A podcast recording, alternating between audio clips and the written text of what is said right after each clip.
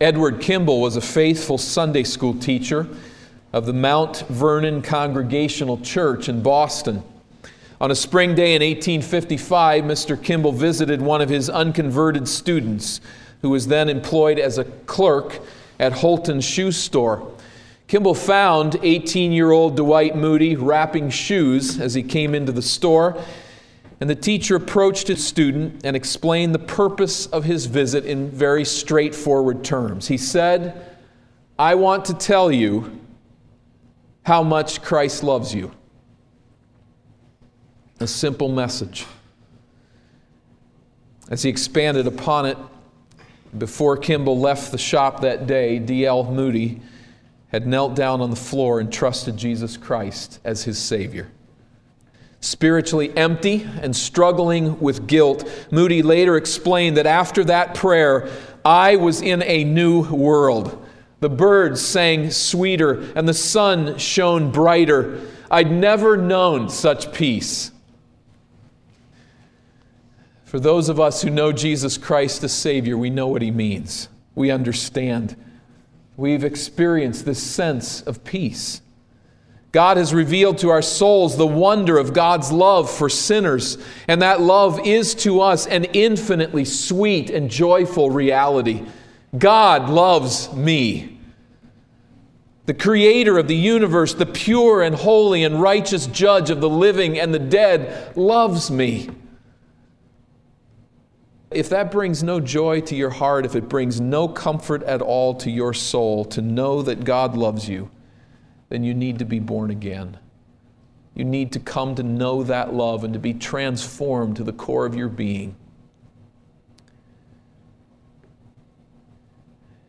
But further, we might also say that true believers also rejoice that God loves others.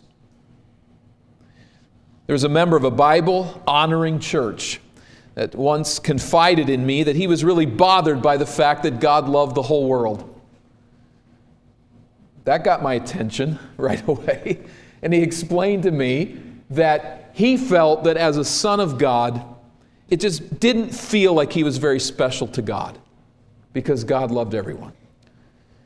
Well, the best I could say, I didn't say this to him, but the best I could say is that such a man is a spiritual brat that needs to repent. But I think there might have been more evidence there than just that. I think there might certainly be evidence there of a man who doesn't understand saving grace. When Jesus Christ saves your soul, when you come to discern that God loves me, you rejoice to know that God loves others. A genuine believer rejoices that God loves me and rejoices that God loves others. But where the real trouble comes sometimes is when God desires to love others through me. Now that becomes a different issue. Regenerating grace rejoices in the doctrine that God loves me, it rejoices in the doctrine that God loves others, but then God comes along with His word and says, I want you to love others. I want my love for them to pass through you. Sometimes that becomes extremely challenging. It's a place where my faith in God is often severely tested.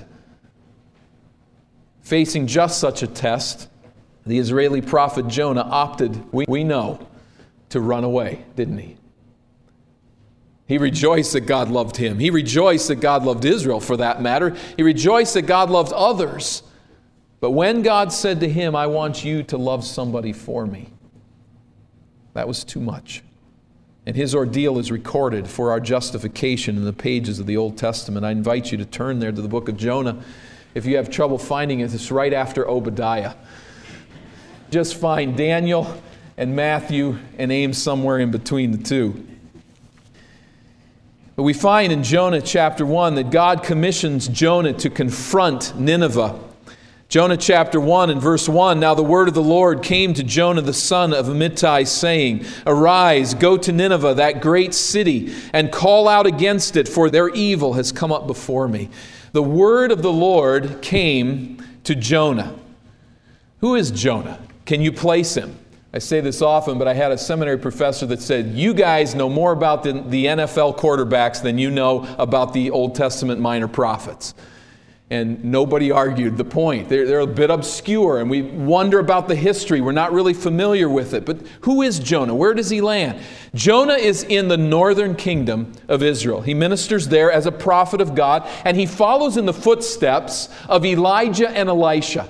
So there's this great revival of the prophetic office under these great prophets, and Jonah is one of these guys. He's, he's among them in a sense, a generation beyond them, but he is among them and he is growing off of their strength in Israel. He's mentioned in 2 Kings chapter 14 and verse 25, where we learn that he's from the town of Gath Hepher in Galilee, just a bit north of Nazareth, where Jesus grew up.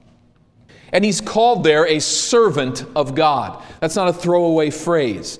For a prophet to be referred to as a servant of God means this is a man who has given his life to serving the Lord. He's a man in whom God has put his trust. He's a man who is delivering the truth of God to God's people. 2 Kings chapter 14 reports further that Jonah prophesied that Israel's king Jeroboam II would successfully reclaim the northern and eastern borders of Israel that were once held under the great King Solomon. Now, this was a happy day for Israel. Jeroboam was a wicked king, as were all of the kings of Israel, but he was one of the most capable and powerful kings to ever rule the northern kingdom. And Jonah got in on the good times. He got in on the good times of Israel expanding her borders while at the same time remaining faithful to God. If you know anything about Old Testament history, your mind's saying, now, this is a bit unique, and it is, isn't it? How many prophets of God in Israel had the privilege to prophesy a positive message to a king in Israel? Not many. But Jonah had that privilege. And how many prophets in the northern kingdom prophesied whatever the king wanted to hear, only to be exposed later by actual history. Many false prophets. So Jonah is a very strange bird and was then undoubtedly a popular prophet. What he prophesied came true. And yet he remained faithful to God, pleasing God and pleasing the king of Israel. There was a twofold message essentially that Jonah is delivering then, and that is that the Assyrian kingdom to the north will remain weak and they're not going to be a problem under Jeroboam. History bears this out that Assyria was at this very time in a weakened condition. But the second part of that prophecy was that Israel would enjoy this great prosperity under Jeroboam. So, assuming that 2 Kings 14 came before the events recorded in Jonah, we can't know that for sure, but it seems logical. The happy prophet Jonah again receives God's word. But this time, the message is extremely troubling. Arise and go to Nineveh. What's Nineveh? Nineveh is a very ancient city. It's mentioned as early as Genesis chapter 10, located about 500 miles to the north and east of Israel. Ruins from this city can be found today on the banks of the Tigris River just north of the Iraqi capital of Baghdad in the city of Mosul. In Jonah's day, Nineveh was a leading city of the Assyrian kingdom, and it represented that empire of Assyria, which was a constant threat from the north upon Israel. Although living nearly 3,000 years ago, Jonah would have viewed Nineveh in a way that we really understand. We understand in our own setting how would a Jew view Saddam Hussein before his untimely demise? How would a Jew look at this man? How would he conceive of him? It's really not a whole lot different. And Saddam reigned in the area right where the kings of Nineveh reigned. But how would they look at it? We know Saddam was a man of what would you say? You know it even though we're not living in that particular portion of the world, we're aware there's a man of tremendous arrogance and a man of tremendous brutality, wasn't he? Many eyewitness reports indicate that Saddam would routinely drop people into vats of boiling hot water. Women would be raped in front of their husbands and fathers. Women would be beheaded for prostitution right in front of their families, even though he consorted with prostitutes all the time. There was the gassing of the tens of thousands of Kurds, whole families and towns wiped out because of this man's brutality and cruelty. All forms of experimental torture, particularly with electricity on people, pulling out teeth with pliers just to see the pain. That's our day. Well, in Assyria wasn't a whole lot different. Ashurbanipal writes one author, the grandson of Sennacherib, kings uh, in Assyria, was accustomed to tear off the lips and hands of his victims. Tiglath-Pileser flayed captives alive and made great piles of their skulls. And we know this. Why? We know this because they carved these atrocities into stone to boast before other nations at their, their cruelty, the Assyrian kings. Ashurbanipal II boasted of one of his conquests when he said, The heads of their warriors I cut off, and I formed them into a pillar over against the city. Their young men and their maidens I burned in the fire. Regarding one captured leader, he wrote, I flayed him. His skin I spread upon the wall of the city. He also notes mutilating the bodies of live captives and stacking their corpses in piles. His successor boasted of his own cruelties a pyramid of heads I reared in front of this city. Their youths and their maidens I burned up in the flames. These were wicked people. The brutality and the arrogance was horrendous so before we cast too many stones at Jonah, we need to know his setting, his situation, what he's facing. And God says, I want you to go to those people and to proclaim repentance. Judgment indeed, but repentance. For Jonah to go to Nineveh and proclaim this message of repentance would have been like asking a Jew to go to Baghdad and call Saddam and his cronies to repent of their atrocities. And is it that Jonah is afraid to do that? Jonah will show a fairly high capacity of no fear of death. It really doesn't seem to bother him uh, many times in this short book in a lot of different ways. I don't think fear is really what bothered Jonah, that he was afraid that he was going to be tortured. As the book unfolds, what it reveals to us is that his chief concern is not for his safety. Here's his chief concern. If I take a message saying that God's judgment is coming, you must repent, what does that assume? It assumes the possibility of repentance and forgiveness. Jonah wants nothing to do with that. God, these people are wicked. I don't want to take a message of forgiveness. When God calls sinners to repent, it implies the possibility of forgiveness.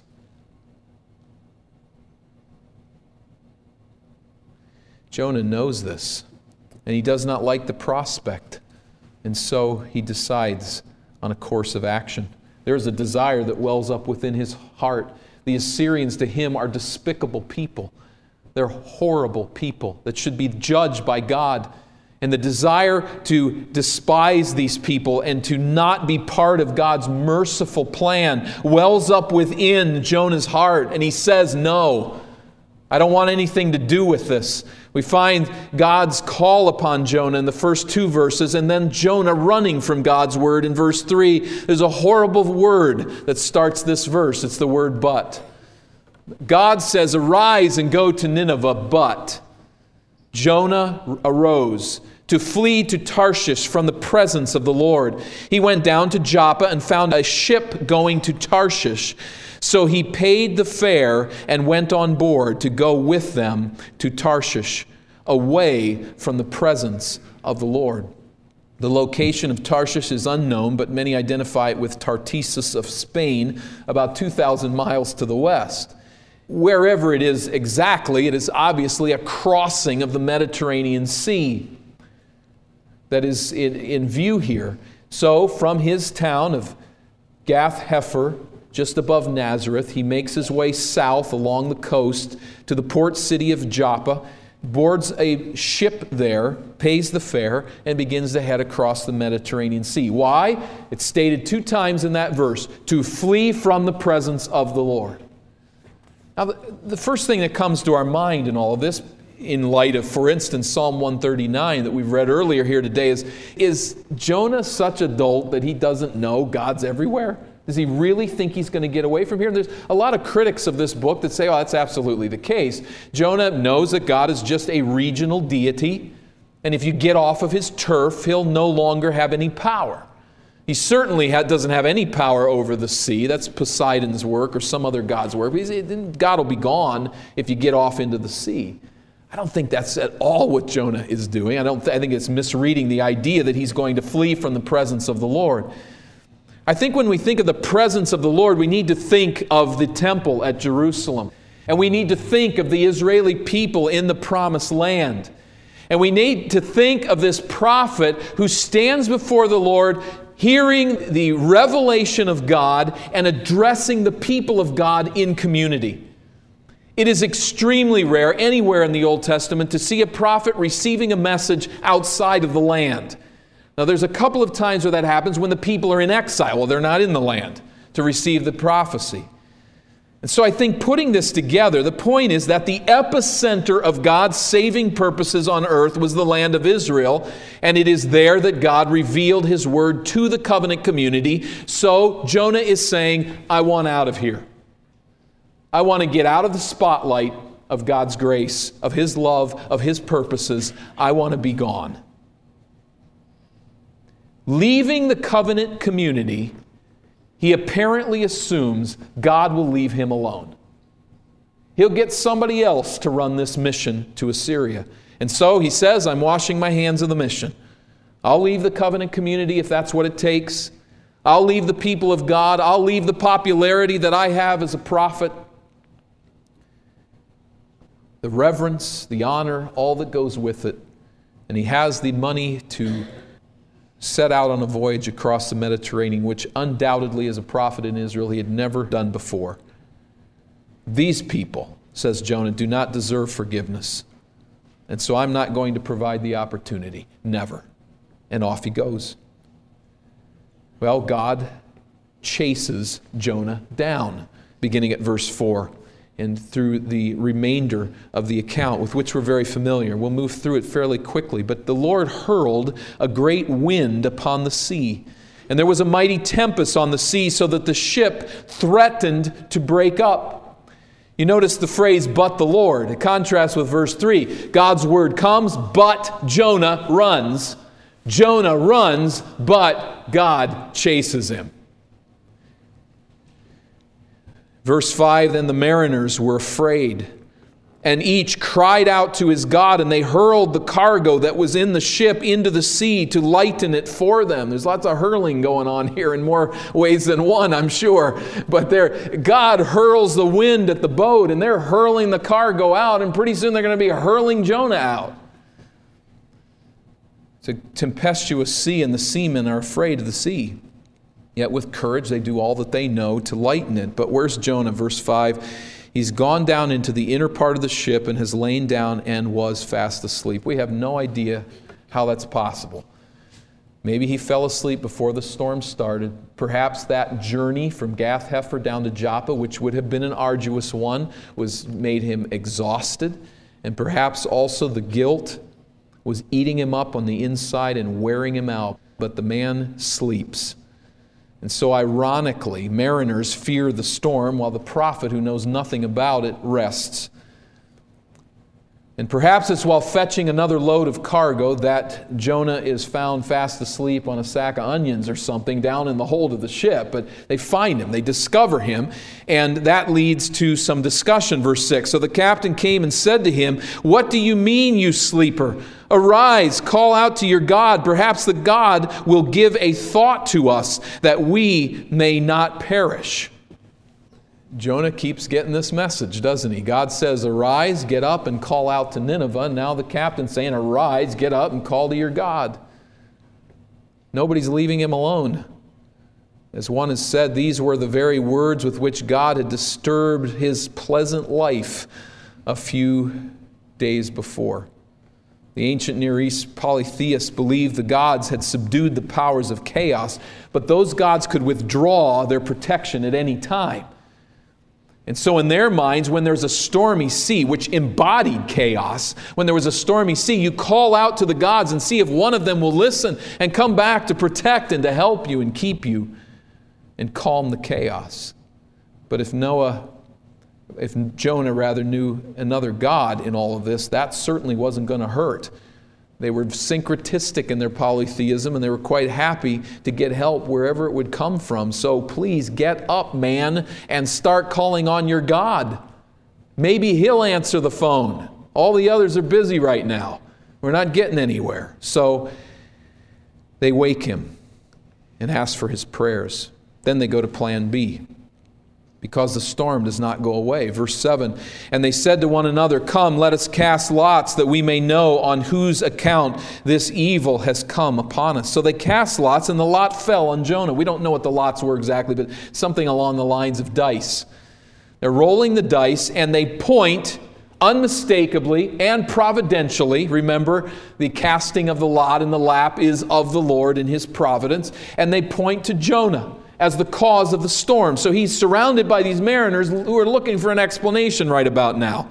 They say to him, verse 8, Tell us on whose account this evil has come upon us. I mean, have we done something to offend you? Have you done something to offend this God? What is your occupation? And where do you come from? And what is your country? And of what people are you? He answers in terms that were often used when Jews addressed pagans when he says, I am a Hebrew. Verse 9, and I fear the Lord, the God of heaven, who made the sea and the dry land. Well, they'd found the information they were looking for. This didn't exactly help them out a whole lot. They're pretty worried about what they hear here because, as we find in the next verse, Jonah had told them that he was fleeing from the presence of this God who created the sea and the land. They'd never heard of such a great God. They had all kinds of gods who created parts of things and protected parts of things, but not one who created the sea. And so the men, verse 10, were exceedingly afraid and said to him, What is this you have done? Not in our text a question mark, but an exclamation mark. I think that's a good idea. They're not asking a whole lot of questions here. They're basically saying, What are you thinking? What on earth are you thinking? This is crazy, man. You worship the God who creates the sea.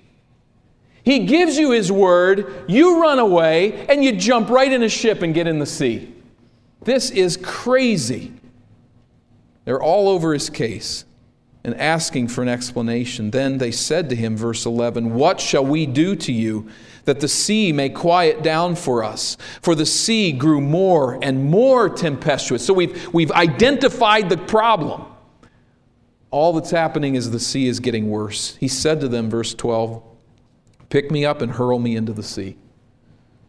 Then the sea will quiet down for you, for I know it is because of me that this great tempest has come upon you. I think he's just simply drawing the logical conclusion. There's only one reason for this storm, and that's that Jonah's in a ship in the sea. Separate Jonah from the ship, and there will be no more reason for the storm. He knows it. Well, the mariners fear God apparently at this moment more than Jonah does.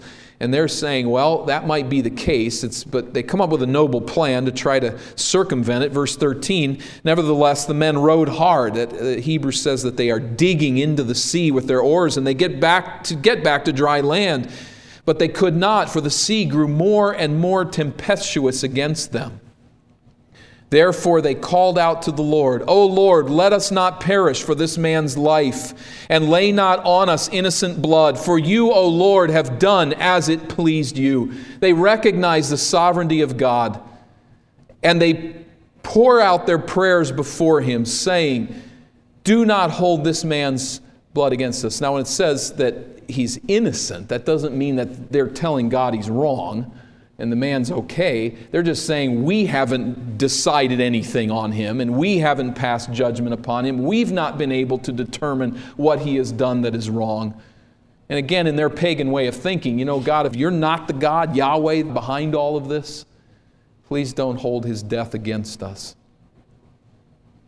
But they've done everything they can to get this ship back to shore, and it's not going to happen. So, verse 15, they do the only thing they know. They picked up Jonah and hurled him into the sea, and the sea ceased from its raging. You can picture it, can't you? They grab him on the deck and they lift him up and they hurl him overboard. And there is Jonah hitting the water and disappearing below the murky surface of the deep. And the sea stops its raging. These mariners naturally feared the storm, verse 5, but when the storm stopped, we notice that their fear increased and they feared God exceedingly, verse 16. And they offered a sacrifice to the Lord and they made vows. Now, we lack the information to conclude whether or not they became true followers of Yahweh. What is said here could very well just be them in their pagan way offering a sacrifice and acknowledging that Yahweh had stopped the storm. They certainly have done that. The other thing is that sacrifices were never offered on the deck of a ship. They weren't offered anywhere but at a place that was sanctified for sacrifice. And so we're probably uh, reading here an abbreviated account. They needed to get back to shore after the storm had stopped to get new cargo, and it's likely that that's when they offered sacrifice to the Lord. But at any rate, we see them in their reverence for God. And in some sense, Jonah has been a tremendous witness to them, although he had never planned it or desired it.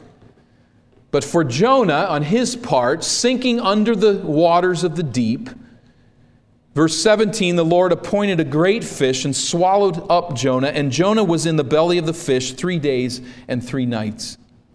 I'd like, by God's grace, to look more at length at this fish and Jonah's presence in there. We don't really know uh, all there is to know about this. It's just given to us in very straightforward terms. We'll investigate it perhaps next week a bit more.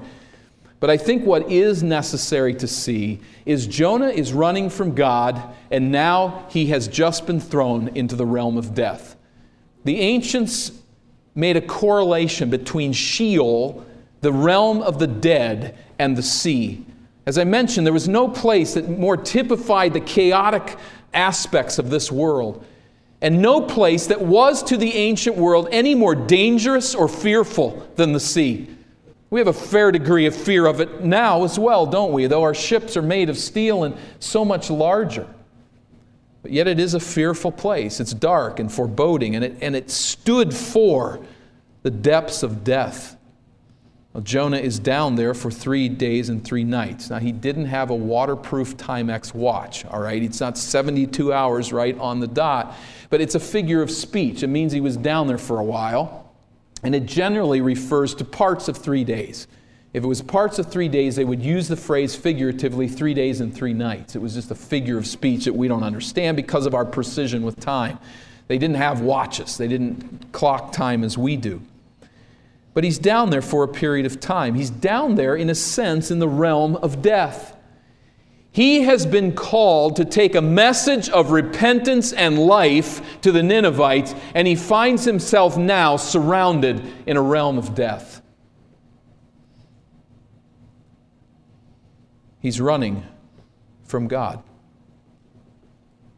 Perhaps in less dramatic ways, most days of our lives, but generally speaking, every believer runs from God sometime. Isn't this exactly what the major challenge is for our life so often? One commentator wrote these words I am Jonah. And I say to that, Amen. I am Jonah.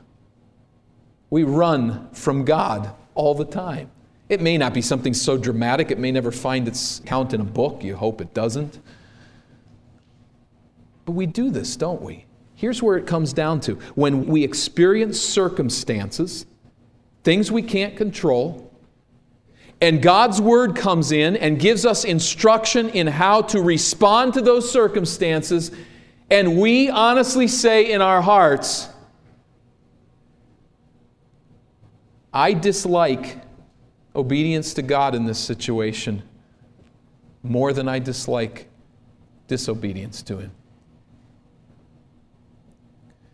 God's word in this situation is more distasteful to me than sin. We don't say it in every situation unless we have lost faith and if we are walking away from God or evidencing that we've never known Him. But I mean, for those who are genuinely believers, who have been genuinely reborn by the Spirit of God, we don't chuck out the whole bunch. We rejoice that God loves me, and we rejoice that God loves others. But when He calls us to love others for Him, or when His Word proves difficult in some way in the circumstances of life that we face, sometimes His Word becomes hateful. It's something we don't want to hear. So let's put some circles around this account and let's work our way into the more narrow message. But on the outside circle, in the broadest sense of the term, first of all, we learn and are reminded from this passage that God's sovereign rule from heaven's throne renders useless any attempt to circumvent God's will by trying to manipulate the circumstances of life. Difficult word of God, difficult circumstances. What I'll do is change the circumstances. If I can manipulate things and do things my way, then I don't need to listen to what God has said. It's insanity. It is never going to work any better for us than it's going to work for Jonah. But we do this, don't we? When God's word seems to conflict with my welfare, I must learn to yield to God's will and obey Him in utter trust anyway. If God has asked you to do it, if it is in His Word, He will give you the power to pull it off. It's the right way to go. But manipulating the circumstances is an insane dance with fantasy. It will never accomplish good.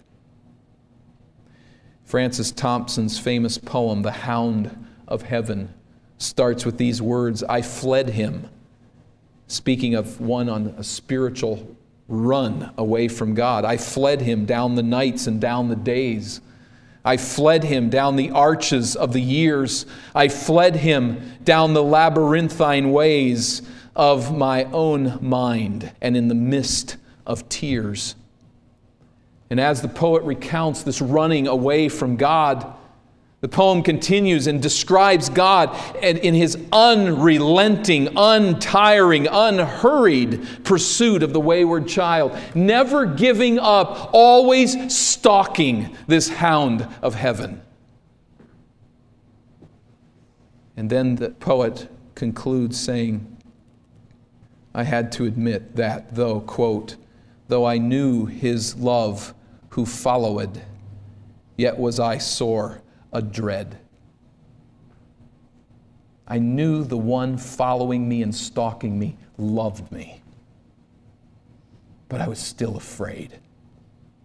Why would you be afraid that the one who's following you loves you infinitely? These are profound words. He says, Lest having him, I must have naught beside. Isn't that the fear that we face? To have God may mean that I don't have something else I want very much.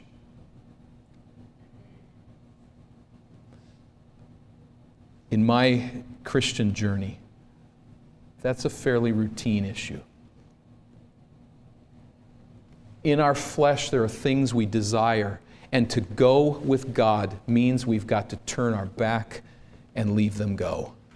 To not do what we want, to not gain what we want, and rather to take God alone. Do you know this experience? To accept the way of God is to turn from everything else that we want. Well, you know what the truth is in that situation? What I think Jonah is telling us is that God is everything we want. We don't see it. He is everything that we want. In our regenerate spirit, we just need to recognize that and see that, to know that if it meant to have God and nothing else, I would have everything. There is no sin that will accomplish any good in our lives, ever. There is no purpose that we can pursue outside of the will of God that is going to bring greater joy to our hearts. If God says it, then it is His path to our fulfillment and joy and satisfaction in Him. As the poet Dante put it, in thy will is our peace. I don't ever have to question that. If God wills it, that's my peace. That's what's right. That's what's good. In the end, no matter the trial. Believer, this God from whom you are running is the one who saved you, the one who liberated you from sin. Does that make any sense at all? If we have Him, we have everything. There might be some young people among us right now. You are fighting very hard with disobedience to your parents because there's things that you desire and want that they don't. And you know what God's call is upon your life, but you say, I'm thankful for God's love and His promises in a lot of respects, but that's one call that's just too hard.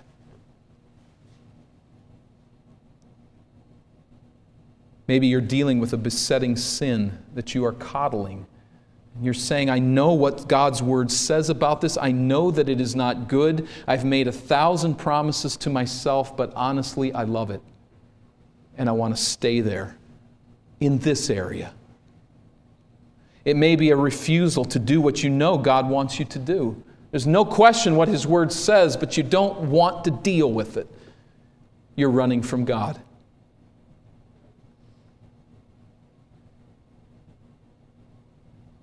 And when we run from God, we must recognize that we are turning our back on our joy, always. Secondly, broad circle.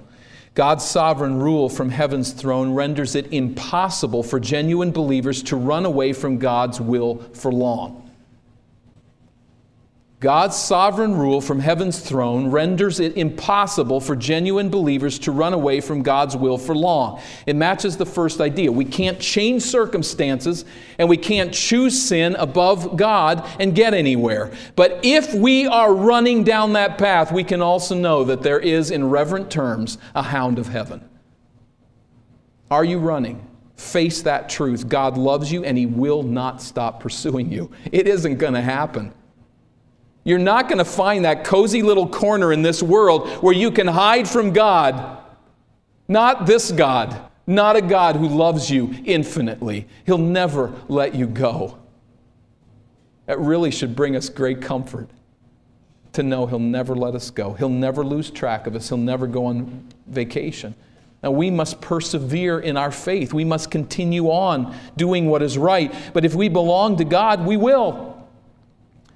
One means will be His relentless pursuit when we walk away in sin. If you're running from God, He's going to be there. Now, that's not an excuse to continue on. Jonah went through some fairly tough times running from God. It doesn't go well. But there is this assurance that He'll be there. And that we, as His people, will obey Him because we must. If we fall away, it is because we do not belong to Him in the first place. But this is what God does with his people. It started right at the beginning, didn't it? Adam and Eve fall into sin, and what does God do? Sit on his hands and say, Oh no, now what are we going to do? He says, Adam, where are you? He's stalking him down graciously, but unrelentingly. And God has been up to it ever since, chasing down his people when they wander. I thank him that he does this. I'd be lost if it were not for His grace to find his sinners. Now let's take a circle in. Get a little closer to the heart of what is specifically said here. And let me say, by third way of application, God's love for sinners must be celebrated not only on a personal level, we must learn to serve all people as the instruments of God's love. We must learn to serve all people as the instruments of God's love. Now, here again, it gets a little heated. This isn't easy. But I wonder if you put yourself in Jonah's place and you look at how he would have viewed the Assyrians, or you take a Jew in the time of the Second World War and how that person would have viewed Hitler uh, going to Berlin and proclaiming salvation. Is there anybody in your world that fits in those kind of categories. You just say, I just can't see it. Those are people for somebody else to win to Christ. If that's the case, you're running from God's love. And there's a danger for us in this culture. Now, there's in the ancient culture where, where the New Testament believers are operating, everybody's a pagan, and you're one candle in the darkness. But in the culture that we live in, there is a Christian influence that's fairly significant, and it used to be more significant, it, it would seem. We have got to be cautious that we don't get so politically oriented that there's certain groups of people in this culture that we really don't want to talk to about Christ. They're the enemies. They're the bad people. They're the people we don't like. There should be nobody on this planet that we put in that category. No one anywhere. We are to be used by God. We are to make ourselves available for His service to proclaim the gospel lovingly and willingly to anyone, anywhere, where He opens that door. Are you willing to share the gospel with all? Can you look at every category of person and say, if given opportunity, I would love to share the love of Christ with them? If not, you're running and you need to turn around and come home. May this church always speak the truth of Christ to all people at all times. We're given privilege. Let me go back to the young people and this clear command of God's word to obey your parents. Do you know that loving your parents is really what's at issue here? It is loving God to obey His word, but sometimes what they want you to do and what you want to do are two very different things. But loving God is done in such a way that you love your parents by obeying them. God is calling you to love others, to spread His love to them. Are you willing to take that call? Maybe there's someone that you need to forgive Maybe there's someone you need to pursue reconciliation with them, and honestly, in your heart, you're saying, I don't want to do that. I would really rather just be away from the presence of the Lord when it comes to that assignment. I don't want to face that person. I don't want to tackle that issue. I don't want to be reconciled. I'd rather go to my grave an enemy. Is there somebody like that? Is God speaking to you? Are you running from God? Are you running from His word of reconciliation and forgiveness? That person may be an enemy. May be an enemy that you need to love and speak to and be the instrument of God's love to them by doing the hard thing that God calls you to do. That person may be your mate. You say, we're, we're happy to kind of just coexist together, but there's issues we're not going to chase. There's things we're not going to address. There's going to be a distance between the two of us because I'm just not going to do what God's word says.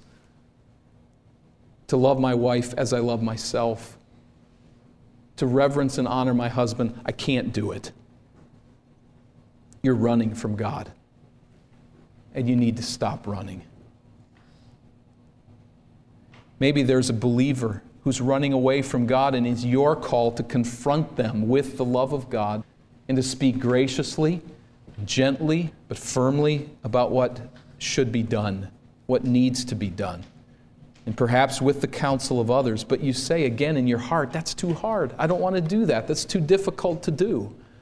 We're just right where Jonah is all the time, aren't we?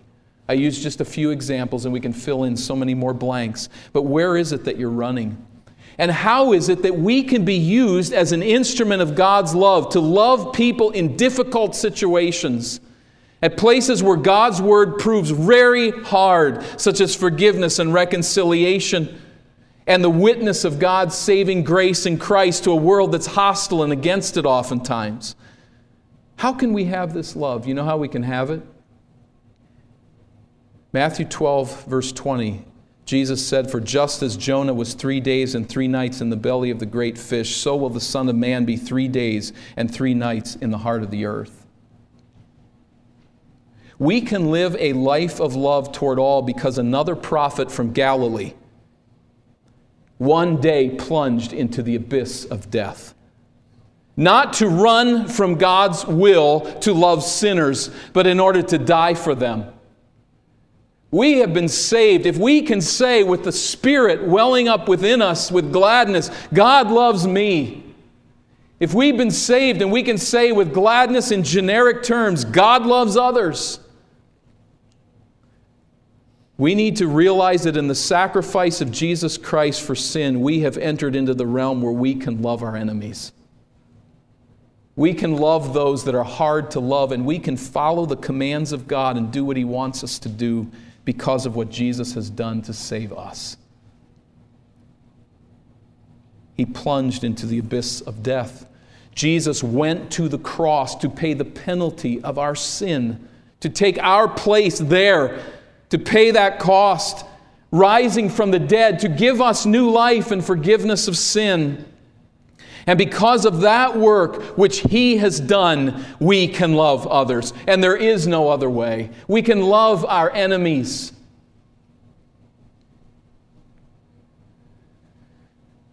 I was talking to a group of men this week in the jail, and we talked through the way that various religions form and how they carry out their function. And it is always a joy for me to be able to note to them and say, as I did this week, I'm thankful that I follow a Savior who calls us to lay our life down for our enemies, not to kill them, not to force them to believe but where there are some, radical fringe undoubtedly, but where there are some faithful among various religions who force individuals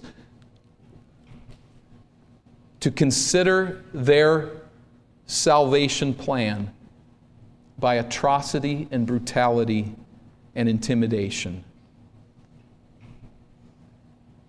There we find a deep depravity. But for those who have followed Jesus Christ on the radical fringe of obedience, they have given their life to die. And that's what God, in His grace, does with Jonah. He takes him from being a man who is running away and will not be the servant of God's love to certain people. And he walks him right into Nineveh, preaching the gospel of repentance. Now, there's a process that will have to take place. But as we watch in Jonah's experience, may God birth that same love in us. To not simply rejoice that God loves me, to not simply rejoice generically that God loves others, but to be willing to be an instrument of the love of God in difficult places to difficult people to the glory of God. Why? So we can pat ourselves on the back and say, we're the people who sacrifice? No, because this is how Jesus loved us. And if this is how he loved us, we have the privilege then to walk in his example and to so love others. Let's bow for prayer.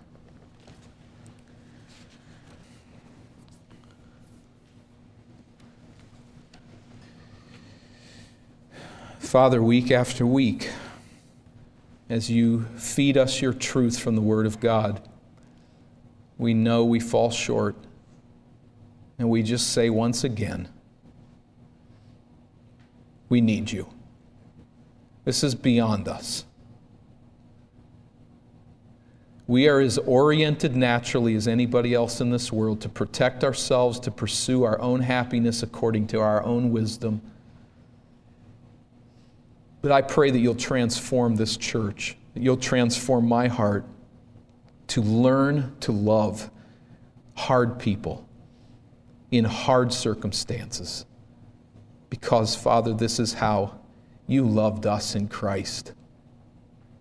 I pray that this new life would change us, that it would be evidenced to a watching world that we don't live according to the normal pattern of self protection and self love, that we live by a higher calling. May we be willing to lay down our lives, even for our enemies, that they would hear the saving, gracious truth of God in Christ. Grant us patience with one another and grant us patience with the lost world. And God, I pray that you will nurture in the heart of Eden Baptist Church a passion to share the gospel and to love all people despite their sin, to proclaim the message of Christ crucified and risen. We praise you together for Jesus who went three days and three nights into the realm of death. And we praise you for his resurrection power. May it be seen in us as we love our enemies and prove faithful to your calling. Help us to this end. If there is anyone that does not know Christ as Savior, I pray, God, that they'd stop running right now, this day. That you would open their eyes to see what they can never see on their own. That you would help them, Father, I pray, to respond to the gospel of Christ, trusting Him as the sacrifice for their sins and resting in his resurrection power.